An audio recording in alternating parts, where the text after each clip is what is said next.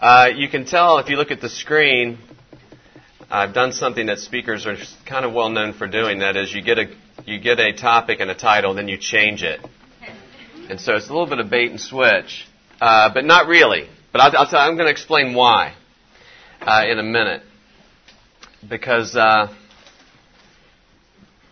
you know, using the Bible, using the Bible. What, what was the original title? Using the using the Bible stories. Okay, so it's mostly still there to share the gospel. Um,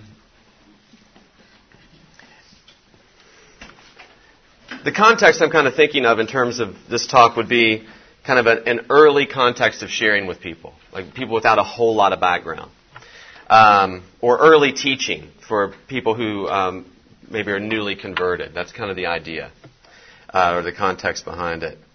Um, it used to be that the word story was pretty much just a noun. But that's not true anymore. Um, people will frequently say something like, um, "I'm going to story my way through something," or I'm, "I've been," or even this is really difficult for me to say just because of where I'm from. But it, storying, like I, people say, I'm storying. That's, that, that word's impossible for me. It's too. It just doesn't work. But I mean, I understand the idea. It's very popular this, these days. Uh, raise your hand if you've ever heard of storying or story sets or anything like that. Okay, good. Not that many of you.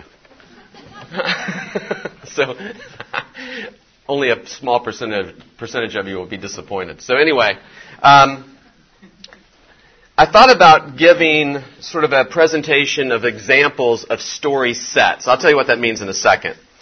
Um, but the problem the problem with doing that is, is one, there's multiple sets of stories that you can put together from the Bible.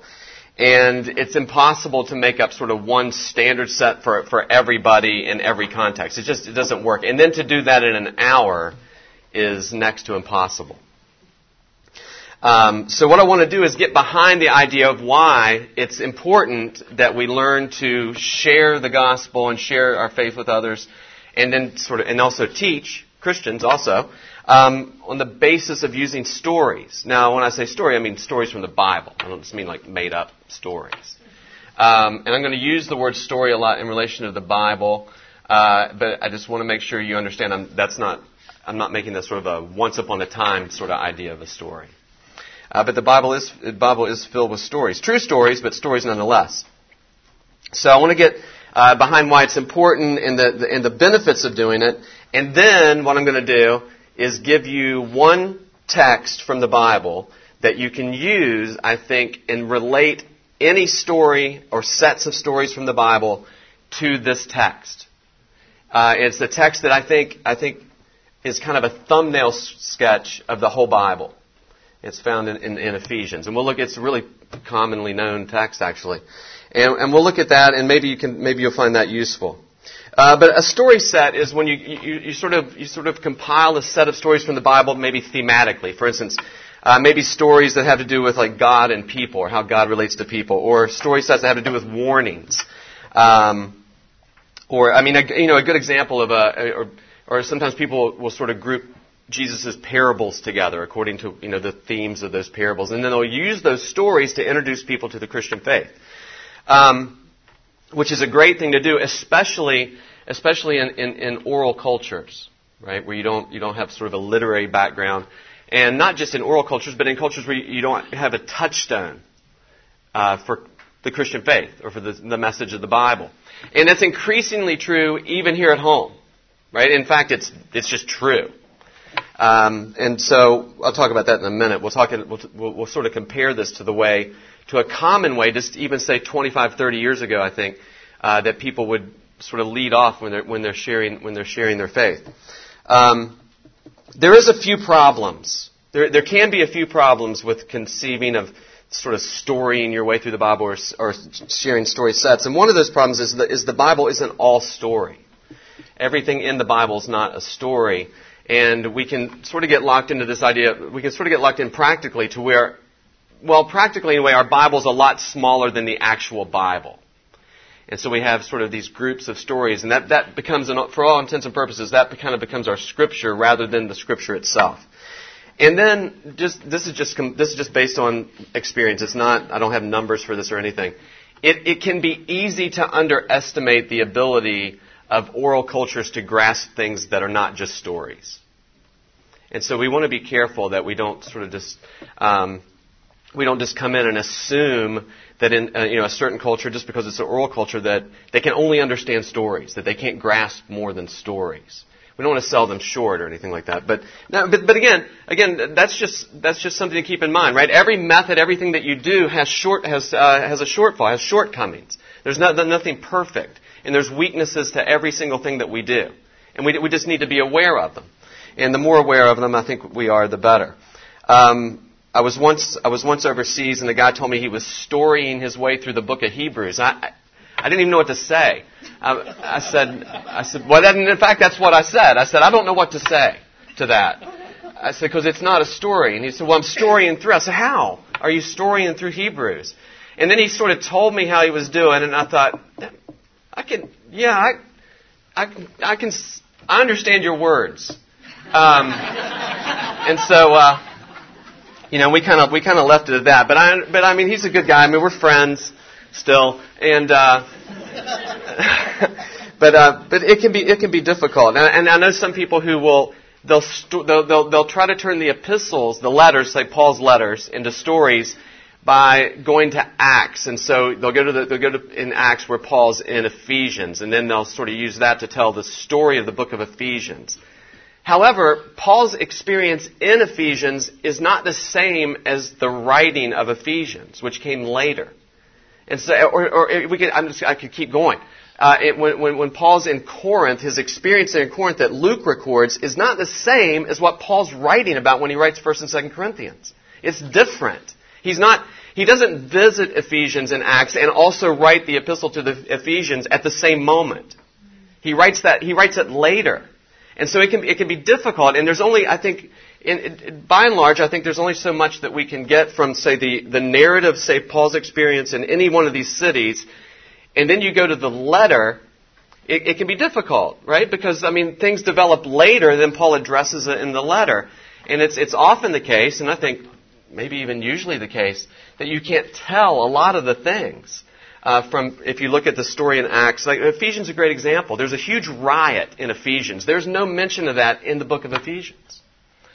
Uh, Paul's writing that. Paul's writing that much later. Now he does have this send off in Acts 20 with the Ephesian elders, but you know the, the, the letter to the Ephesians not just written to the elders. So anyway, all those are just kind of caveats of how I think story is great. I'm totally on board with it. I do it all the time, but again, we just need to understand that it does have limitations. It, it's not the end all. It's not the only way. And I think as long as we're as long as we're um, familiar with that, I think we're fine. It wasn't that long ago. Some of you might have heard of this. There's a, there's a way of sharing that was used to be like the most popular way any evangelical ever shared their faith. That's probably an overstatement, but just pretend that that's true. Uh, and it's called the. It, have you ever heard of the four spiritual laws? Anybody? Okay, some, but you know most of you haven't.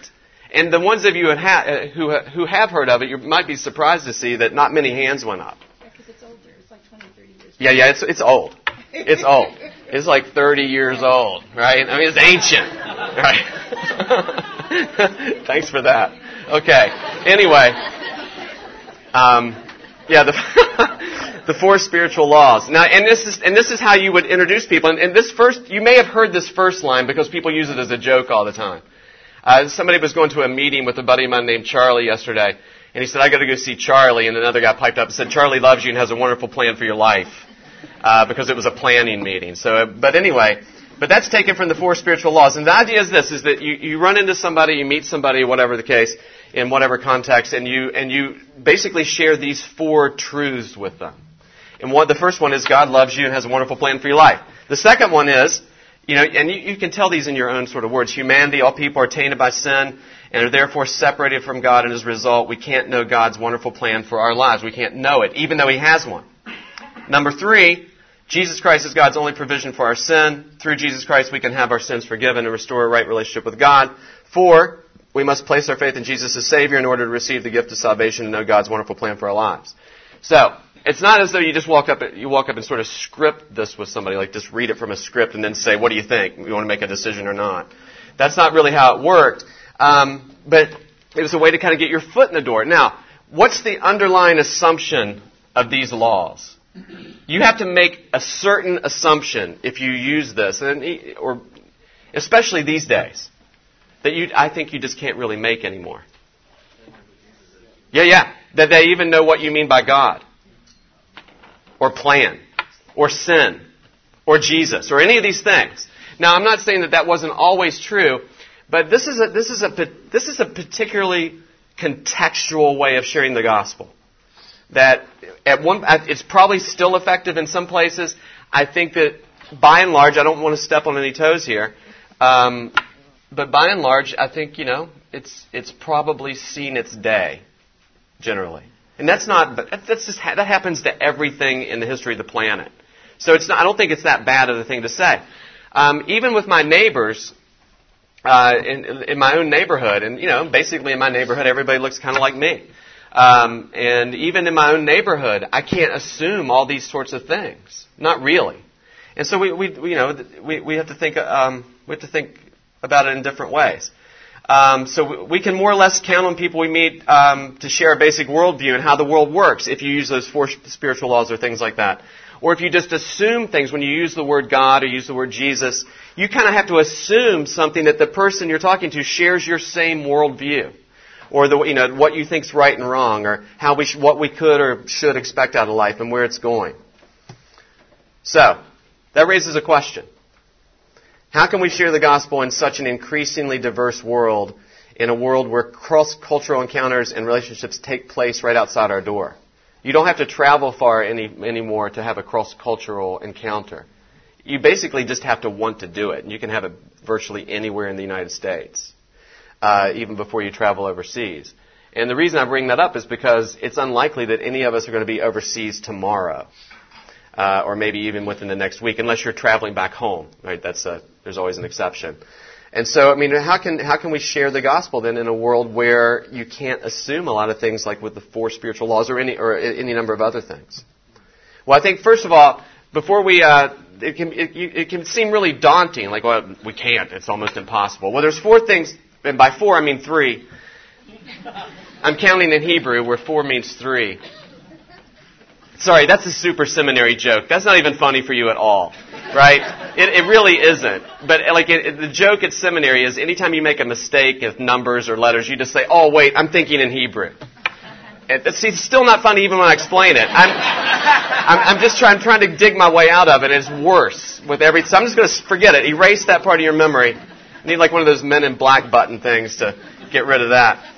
So number one, here's, how, here's what you do, because it, it can be really daunting and intimidating to share the gospel with people who've never heard it and, and maybe think you're crazy for believing anything particular anyway.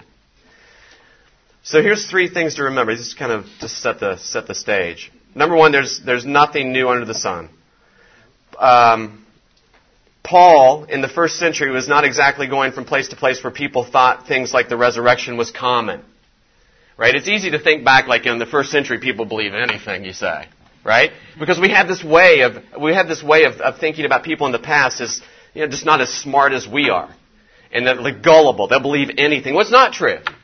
It's not true. In the cities that Paul visited, it was when he talked about the resurrection that people thought he was the craziest because it's not common. It's not as though in the first century people thought that people were resurrected from the dead left and right. Like, oh yeah, that happened to my grandfather. No, it's not true.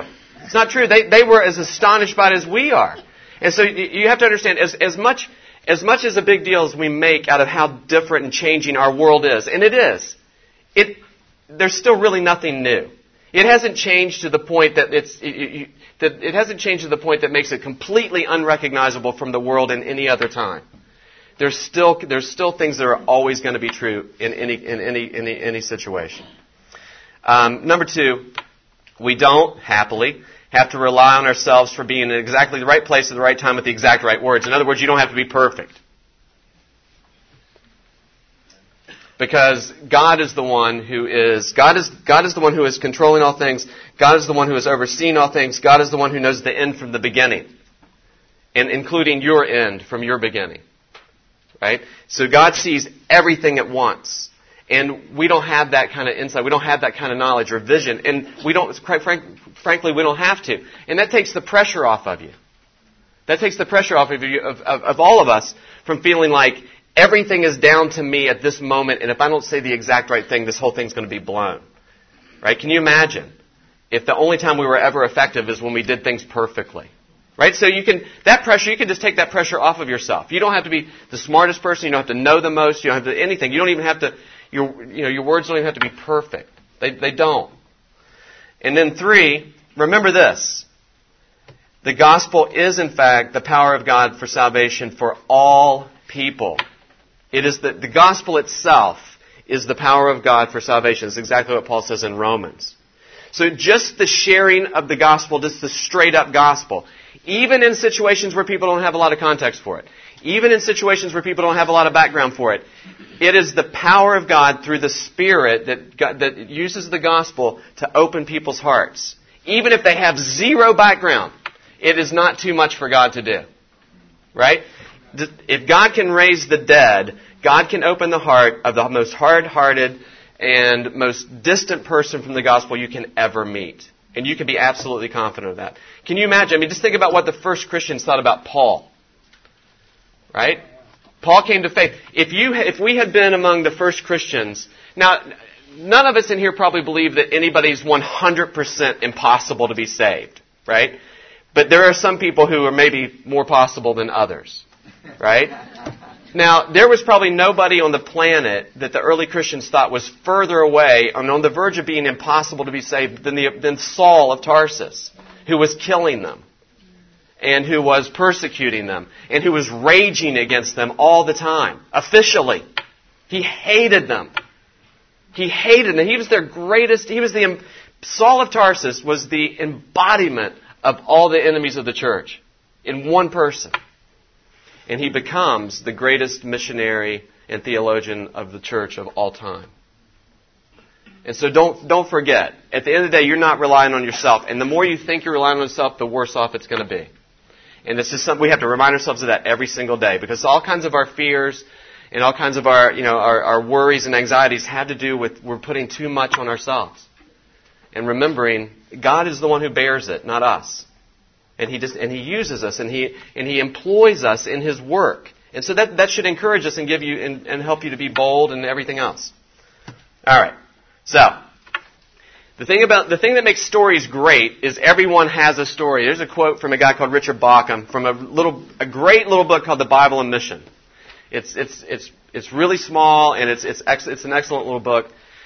We all instinctively understand the world by telling stories about it. If the Bible offers a meta narrative, that's just a big story. Meta narrative is just a fancy way that people talk about a big story, the story that sort of contains all the stories. Then we should be able to place our own stories within that grand narrative and find our own perception and experience the world transformed by that connection. All, all Richard Bauckham is saying is this is we have to be kind of hardwired to the story of the Bible and understand that that's part of our story. And that can be difficult to do because it's easy to read the Bible and think of it, it's, you know, it's written about people who lived a long time ago in a totally different context. But we have to remember when we're reading it, it's not just material for evangelism. It's not just material for knowing more things. It is first and foremost the book that tells us who we are. And who, not just who we are, right? Who everyone is. Right? Mean, that's one of the things people really dislike about it and dislike about our message. But that's what the Bible, that's the, at least, at the very least, you can tell anybody, well, that's what the, that's the claim the Bible makes. The Bible claims to tell the story of all stories, that it contains all the stories. And, and, and you're part of it. It's not just your handbook, right? It's not just sort of a guide for living. It's not the user guide for the Christian life. It is actually something that defines us and shows us who we are and from it we can learn more of who we are and more importantly, who God is. So when you're talking about stories and sharing stories, the word worldview comes up quite a bit, and I've used it too. So let's just try to simply think about what is a worldview. Well, here's another quote. I hate. I can. I'm going to make this uh, PowerPoint available on the GMHC site, so you don't have to try to scratch everything. And by make it available, I mean eventually I'll get around to it. Uh, but I will do it because I've been because pre- it took me a long time last year and I was reprimanded a little. Not really reprimanded. I was encouraged. Worldviews are the basic stuff of human existence. The lens through which the world is seen, the blueprint for how one should live in it. And that's really important because worldview is not just what do I think about the world. Worldview is tied in and can't be disassociated from how do we live in the world. Right? So it's not just thinking about the world, it's living in it. And above all, the sense of identity and place which enables human beings to be what they are. To ignore world, worldviews, either our own or those of the culture we are studying, would result in extraordinary shallowness. So, it's really important when you're sharing the story of the Bible with, the, uh, with other people that you, as much as you can, when it's possible, you need to understand how they look at the world. And not just how, because if you don't, if you don't, you'll project the way you look at the world onto them and makes, and, and possibly make some bad assumptions. Which means, which means what we need to be start, what we need to be doing is, as much as we can, is pursuing actual and real relationships with people. Right? Even with people who make us really uncomfortable and maybe who don't like us a lot, you know, at sort of first blush. So here's the parts of worldviews. I'm going to go kind of fast through this so we get to the Ephesians part. Worldviews do this. They provide stories through which human beings view reality. Narrative, or story, is the most characteristic expression of worldview going deeper than the isolated observation or fragmented remark. In other words, people know more about you when you tell them the story, like your story, like what, the story of your life. They know more about you from that than statements you might make about what you do and who you are and where you've been and where you live. Right? I mean, I, if we sat down and talked, we would learn more about each other um, from just listening to our stories. I would learn like like what's important to you. Would learn about what's important to me. Uh, from the, this is what I just said. From these stories, you can discover basic principles and uh, how to answer basic questions that determine existence, etc. Uh, and then stories and answers provide the questions and are expressed in cultural symbols. Now, what's a cross, cultural symbol? Like a cross or a flag, an eye on the wall of a house in South Asia, the evil eye, Starbucks logo, that's a cultural icon, an apple, a white apple with a bite out of it, that's a cultural icon. All these things sort of are part of who we are, and they say something to us. And then finally, worldview includes a praxis. Praxis is just another sort of academic fancy word. Just means what you do, what you're doing basically. A way of being in the world. The way we act according to what we think is right, wrong, or indifferent. Because you can tell what people think's right or wrong or unimportant by the way they act.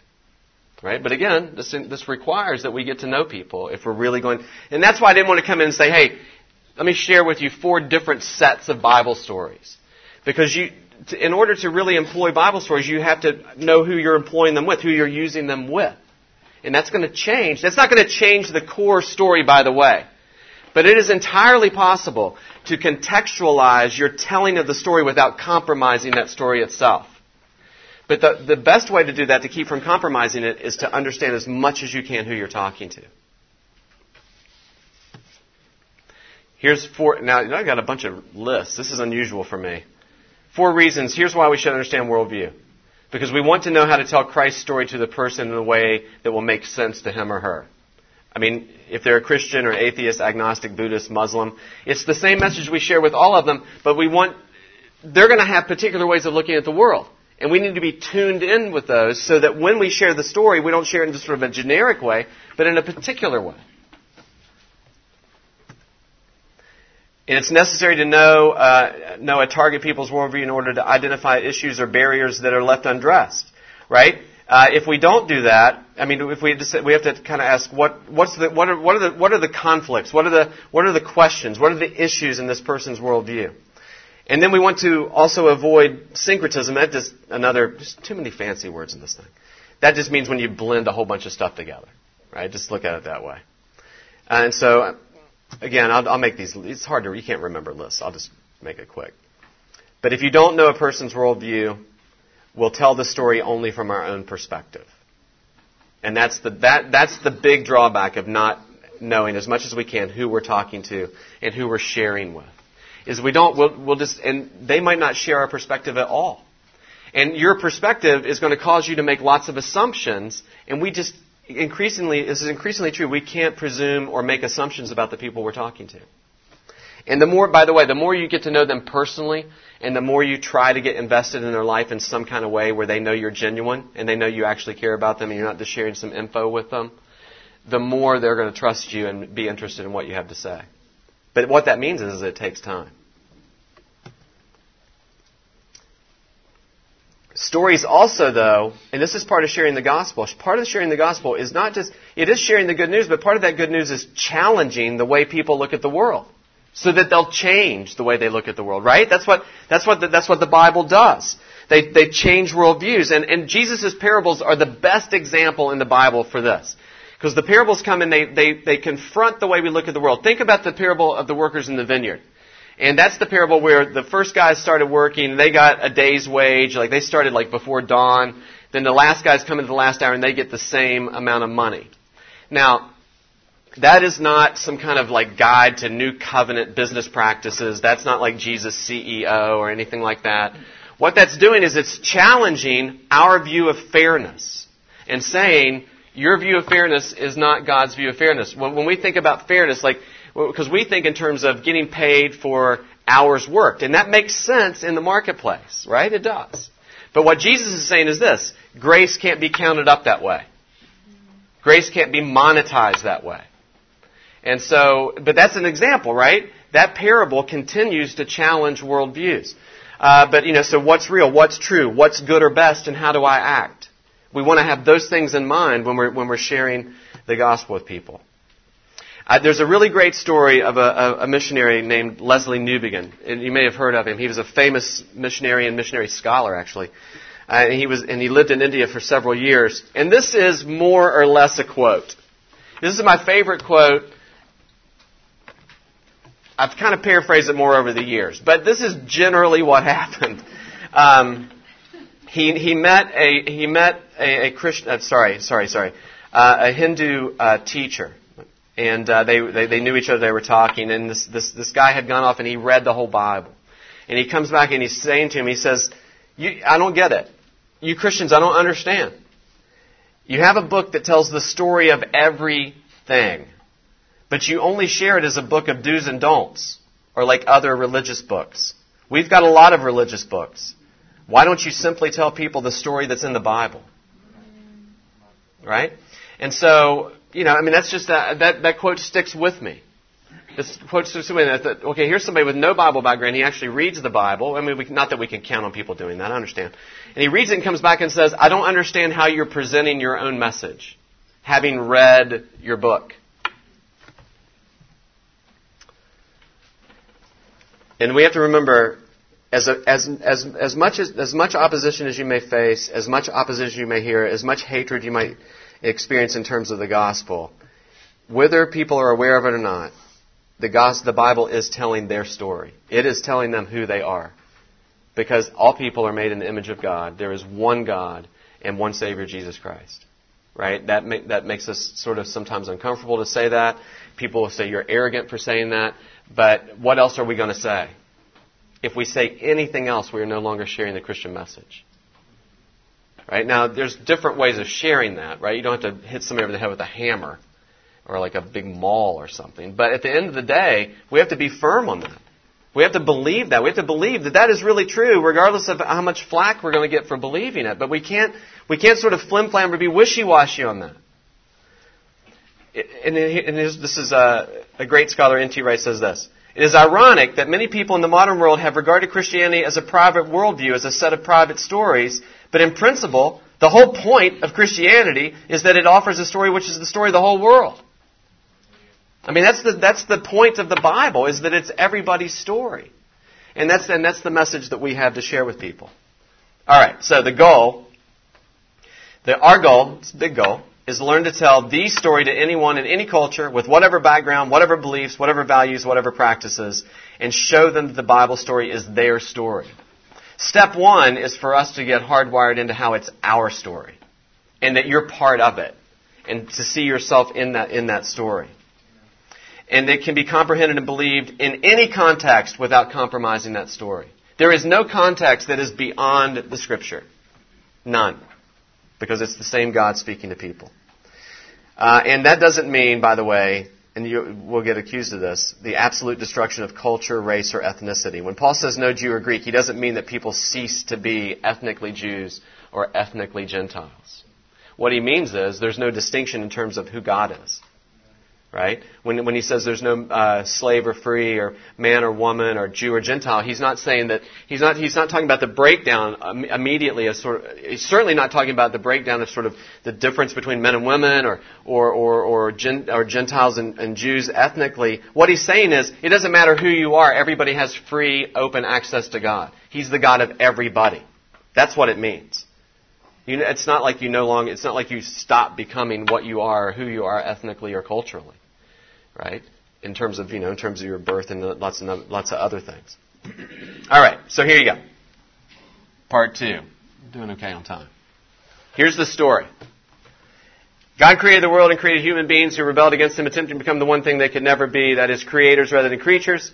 Then He set about carrying out His eternal plan to redeem them through His Son Jesus Christ, and through Him to create people who would believe, obey, and worship the only true God, and make his good news of life in Christ known to a world in rebellion, and finally to establish fully his kingdom in a new heaven and new earth with Christ the King reigning forever. That's my summary of the Bible. So if somebody says, hey, when was the last time you read the Bible? You say, this morning. Not really, but I mean, kinda. Right? It's the, it's the, it's an overview. Though I do want to say this in the midst of sort of making a joke about it. We do really want to be super careful when we are putting together the way we can, way we present this, the story of the Bible that we don't fool ourselves into thinking that our reconstruction of the Bible story is the Bible. That happens a lot. I see this all the time. I see this on the field. I see this here at home. Is where we'll, we'll, we'll reconstruct the story, and that practically becomes what we think the Bible is. But there's far more in the Bible than anything that we can put in a reconstruction of our story. The Bible speaks to way more issues than anything that we're going to put into a, re, a sort of a reconstruction, recreation of that message. We need to do that, but we have to be, we just don't want to all of a sudden swap that out for the Bible and all of a sudden we have a new Bible that's not actually the Bible. Right? But that's easily remedied by just being mindful of it. That's it. All you got to do is be mindful of it and that will take care of itself. Now, here's Paul's thumbnail sketch of the Bible. I'm not going to read the whole thing. It's Ephesians 2, 1 to 10. Everybody's really familiar with it. I'm going to break it down here in a second. Um, everybody, oh, a lot of people, not everybody, but lots and lots of the Christians are super familiar with uh, Ephesians 2, 8. For by grace you've been saved through faith, and that is not of yourselves, the gift of God. However, that's not really the that's, that's not the main idea in this text. And the reason it, I can tell that is because it starts with the word because, like the word for. It's just like this. Think about this. You can't just walk in a room and say, because my house is on fire, and run out the door. Or because I love mangoes, and then run. I mean, you can do that. Nobody's going to appreciate it, and you won't have made any sense, and everybody will have all kinds of questions about your stability. But typically, you don't, you don't just, you don't just jump in and say, because it's raining. what? Because what? Right? And so this, is, this is a simple little thing. The main idea here in, in Ephesians 2, uh, 1, to 1 to 10, and this fits the story of the Bible, it fits the whole big story of the Bible, is found in that verse right above it. So that in the coming ages he might show the incomparable riches of his grace expressed in his kindness to us in Christ Jesus. Because in the Bible, God is all about all about righting the world and fulfilling his plan in Jesus, his eternal plan in Jesus, for his own glory.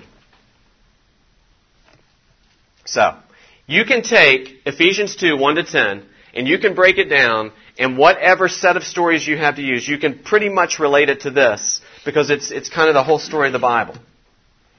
Every set, every set of Bible stories can fit under this greater story. Every one.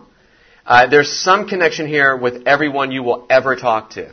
Now, again, it's not, it's not comprehensive. I'm not saying that all you need is Ephesians 2, 1 to 10. But there is nobody on this planet that you will ever encounter that there's not something in these 10 verses that doesn't make some connection with them. I promise you. 100%. 100, let's make it athletic. 110%. I promise. Right? Ephesians 2 can serve as your basic framework for sharing the, the story of the Bible. Um, and it's the example of how the Bible is not only story, right? Ephesians 2, 1 to 10 is not a story. It's, it's a bunch of statements. Um, but remember, the trick about stories is they are only they only they only mean so much in far in, in terms of how you interpret it and explain them. Right? Because you, you can't, you don't want to just sort of tell a parable of Jesus and leave it at that. Because the gospel writers don't do that. If you just sort of, if you just sort of come in, plop down a parable from Jesus, and then say, so what do you think? You haven't done what the gospel writers do. And that is, the gospel writers will say, Jesus told this parable to people who loved money. And then he'll tell the parable. Right? So we have to give it context. In other words, in other words, stories have to be interpreted and explained. Because we don't want to just tell stories and just throw it out there and say, you know, what do you want to do with this? Or what do you think? Do you agree with this? If so, if so, accept Jesus as your Savior. And whatever that might mean to them. And it just means to them whatever is crossing their mind. And so stories have to be interpreted. And I think you, you see here, so I'm using Ephesians 2, 1 to 10, in, in spite of everything I said at the, at the, end, at the beginning, which is not a story, but you can use it to share all stories. Because Ephesians 2, 1 to 10 breaks down like this. First of all, Ephesians 2, 1 to 10 tells everybody, and of course Paul's speaking to Christians, right? So it starts off with who we were. You were dead in your trans- transgressions and sins in which you used to live when you followed the ways of this world and the ruler of the kingdom of the air, the spirit who is now at work. In those who are disobedient, all of us also lived among them at one time, gratifying the cravings of our flesh and following its desires and thoughts. Like the rest, we were by nature deserving of wrath. From that, from those three verses, there's all kinds of connections through the Bible that you can make. There's a connection with Adam uh, in Genesis, right? Dead in your transgressions and sins, and everybody being dead in their transgressions and sins.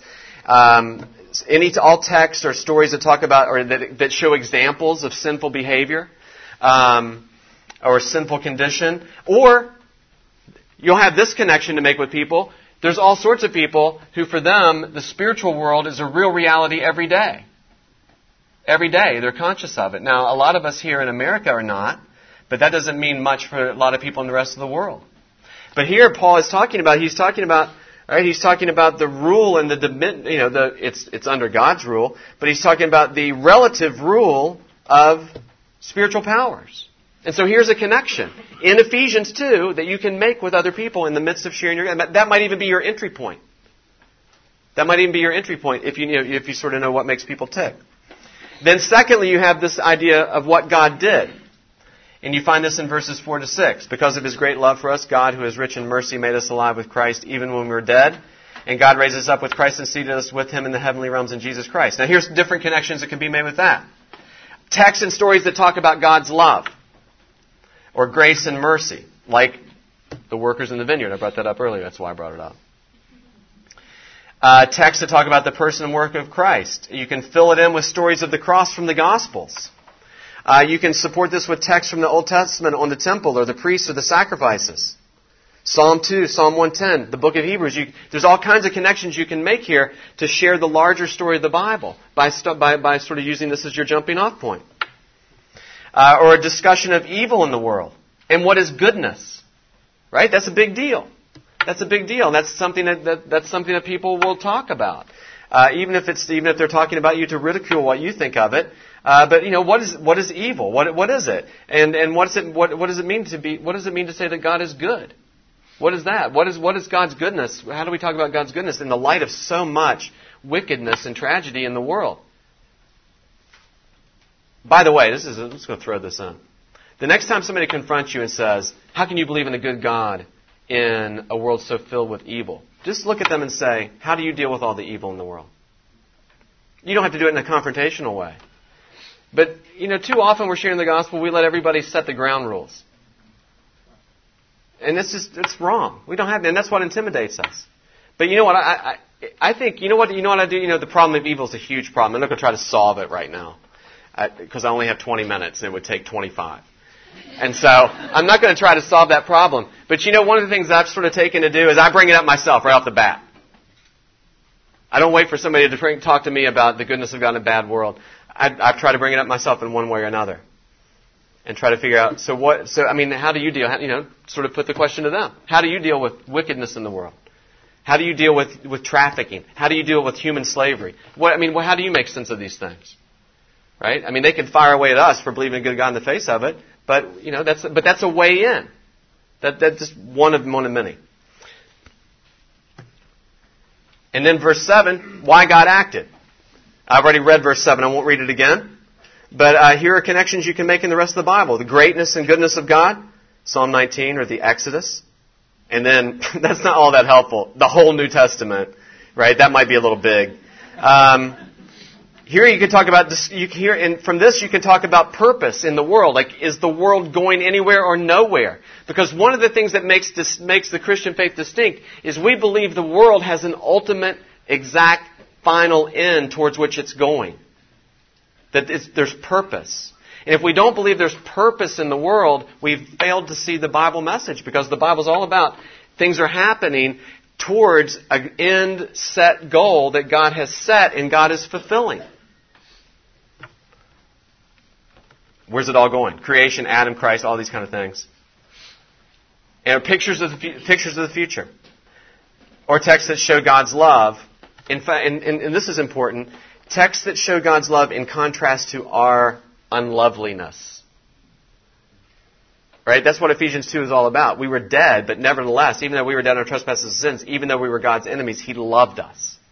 We didn't bring anything to the table. You know what we bring to the table? All of our sin and badness. That's what, that's what you bring to the table in your relationship with God. Right? That's your contribution. Your contribution is to come to God with your hands open and say, I'm a sinner. And God's contribution is to say, I save sinners through Jesus. Right? And you can, and so, and that's a huge message of the Bible. It's, it's all about grace and faith. And you can share, you can share that through stories uh, you know, that you can go back and look at stories of God's goodness in, in, in, in, spite of the, in spite of the way that people are acting towards Him. His mercy and goodness towards sinners. And you don't have to use buzzwords if you're uncomfortable. I mean, if you, it's probably, you maybe don't want to just jump in and use the word sinner right off the bat. Because you don't want to make an assumption about what people hear when they hear that. But you can, you can talk about, you know, look at what, look at the stories in the Bible, what God does, even when people don't like Him, even when people are hateful towards Him, even when people are disobeying Him. Look what He does anyway. And the Bible is filled with those stories. And that's also, that also is that all these things can also be a gateway to you sharing your own personal testimony, by the way. Which don't ever forget to do, because you, a personal testimony in the midst of sharing the gospel story. Because what you want to show is what this has done for me and why it's important to you. Here's how God acted. I guess it's five parts. For by grace you've been saved through faith, not by works. So here you have a connection to the rest of the Bible and text that displays salvation by faith, not by works, not by doing good things. Right? Most of the, virtually most people in the world you encounter in cross-cultural situations are going to believe that they are ultimately made good or whatever by on the basis of what they do. Almost everybody, every major religion that you're going to run into is going to believe at its core that it's what they do that makes them right within whatever kind of way, even if, even if there's no sort of supreme being in view or whatever. It is going to be based on what they do personally. That is not our message. Or hope in the midst of these things, like how this gives us hope. And then you could share a great story from the gospel, like the healing of Jairus' daughter who he, he comes to Jesus and Jesus heals her in the midst of death. Or even a big story from this. What is the Christian faith? Because as soon as you start talking about grace and faith, you are immediately have a, an inroad to talking about exactly what the Christian faith is and what makes it distinct. And not only that, but the Bible is also concerned with what we are and what we do now as Christians. Verse 10. For we're God's handiwork, creating Christ Jesus to do good works which God prepared in advance for us to do. Again, you purpose and plan in the world. Or work. Or wisdom literature in the Bible. Now here's, wisdom literature in the Bible is often overlooked. Every culture that you will ever go into has their own wisdom tradition. Every single one. Even if it's not literary. Because what is wisdom literature all about? What's the world like and how do I live in it and how do I have a good life? How do I live the best way I can? That's what wisdom literature is all about. That's what Proverbs is all about. And every culture has a way of thinking about that. There's virtually nobody in the world who's not concerned about how, do, how, how, how should I, what's the best way for me to live today according to, you know, X, Y, and Z, whatever condition I'm in. Every single culture. And we have tons of wisdom literature in the Bible. But it's, it's rarely used. I actually, I learned this from a, I learned this from a missionary in Southeast Asia uh, who had, had started just talking, just sharing sort of the wisdom in the Bible, like like the book of Proverbs, for instance, uh, with other people. And he's like, you know, what I've discovered is people This is important to people. Like that, what the future of their children's going to be, or how they're, you know, how they're going to live best. These are important core human questions, and we have a whole tradition in the Bible that addresses that. And it also talks about work. And then you, from this you have a text that talks about God's sovereignty from beginning to end. And, it, and we need to be careful, right? Because in, in, in, our, in our whole message of how we're saved by grace through faith, what we want to also em- emphasize is when we receive this new life, we become new people who now are doing what God has always planned for us to do. And that is to love Him and love others. We're transformed. And our work is transformed. And everything that we put our hand to do is transformed. Your daily jobs, your daily life is transformed by this. That's the end of the slides. That was kind of anticlimactic. I really, really thought there was like a at the end, but apparently I forgot to put it in there. So anyway, let's go back to that one. That was a good end. So let me just let me let me, just make a make a few comments. Yeah, I understand. Not every situation you're in, you're going to have the time it takes to break down everything. You, you, you won't. Um, you know, and that, that, again, that goes back to the idea that, look, at the end of the day, it's not even how great I am at retelling the story or putting the right stories together. At the end of the day, it's, it really comes down to this whether we're trusting in God to do what He says He's going to do. There's nothing more important than that. You can be the most cleverest storying person on the planet. But at the, at the end of the day, at the end of the day, if we're not fundamentally trusting that, you know what? God uses people like me to share his story. That's how God gets things done in the world, through his people. Right? That's how we got to be, that's why we're here in whatever year this is, 2015 at GMHC, is because Jesus said to a group of guys, You're going to be my witnesses in Jerusalem, Judea, Samaria, and all the ends of the earth. And we're living proof that people went about carrying out that message.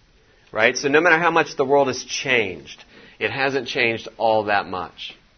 It is still the gospel of God for salvation for all people. And it's, it's our message. And so, the, and the more we can be, the more we can be aware of who we're sharing with. And, and the other thing about getting to, the other thing about building this kind of thing and getting to know worldviews is it, it just will make you care about people more. The more you get to know them, the more you'll have sympathy and uh, empathy for them, and whatever the difference between those two words is. Uh, but the, the more you'll care about them as people and not just as objects, like to share with or whatever. And that's important. That's important. And they'll have a sense of that.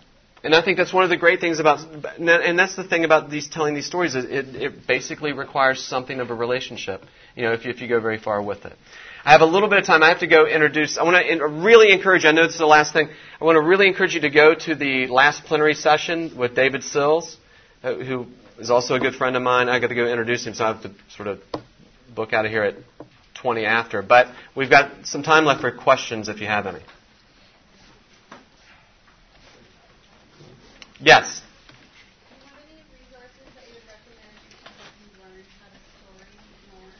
Yeah, in fact, in, in fact, on the slides, let me see. The question is, is there good resources? There are. Uh, the, yeah, there's one. Uh, this, this, it's a book. You'd have to sort of Google it. I don't know, not sort of Google it, actually Google it. Um, Evans, Lovejoy, Terry, and Slack. Well, it's called Tell the Story. That kind of that'll kind of get your foot in the door.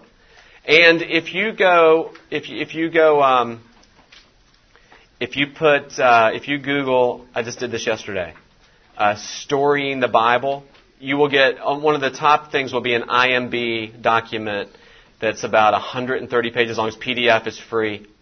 Uh, that sort of goes through how to group like groups of stories and how to present them, and, and also gives sort of like some case type studies. And so it's all totally free. Just put story in the Bible and look for this IMB, just IMB, International Mission Board. The way I saw another hand somewhere. I thought yes. Um, how do you, if, if you were to, you're, you have five minutes with a patient, right? And they're in, in this very um, they're in this instant of vulnerability. Mm-hmm. You see that their life kind of flashes before their eyes. And Yeah. You see how, vulner- how um, fragile their their health and their life is. How do you get to know someone's? How do you get to know someone's story? Develop a relationship. Challenge their worldview. And You can't. why is this- You can't, right? You just you can't.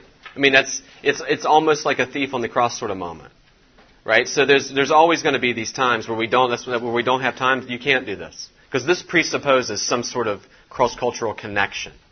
In that case, I think in that case, you know, what you're leaning on, I think, is just is the power of the gospel and be able to speak a word of comforting truth to them through the gospel. But no, I mean that's not you know that's not sort of the time to kind of do all. You can't do any of these things. You just don't have the time. But you know, you could strike at something like hope or something like that, right? I mean, every situation could be a little bit different. But I mean, but this, I mean, the thing I'm presenting today, though, is not sort of a deathbed type of engagement. Um, it's really the ideas over the long haul. But at that point, though, at that point, it's the same thing. Your hope is no different. You're, you have no less hope in you have no less hope in say two or three sentences that you share with somebody in that situation than somebody in here does if they have 12 months sharing the gospel over time. It's the same exact exact power that has to save somebody, and it's not it's not reliant upon 12 months or six minutes. Or your ability to do so. Or yeah, or, or yeah, or your ability to do it. And so that's the. I mean, I understand that's a super tough. And I'm not trying to make light of. it. That's an incredibly tough situation, and it's a situation that many of you are going to be in that I, you know, I just typically am not in. But that's really that is the good news. Is having having eight months ahead of time, having eight months ahead of time doesn't make the Spirit of God any more or less powerful to break into their heart. Okay. Anything else? Gotcha. Okay. Well, I want to encourage you to go to the to hear David. It's a great ending to the conference. Welcome uh, to GMHC if this is your first time, and I hope to see you again next year.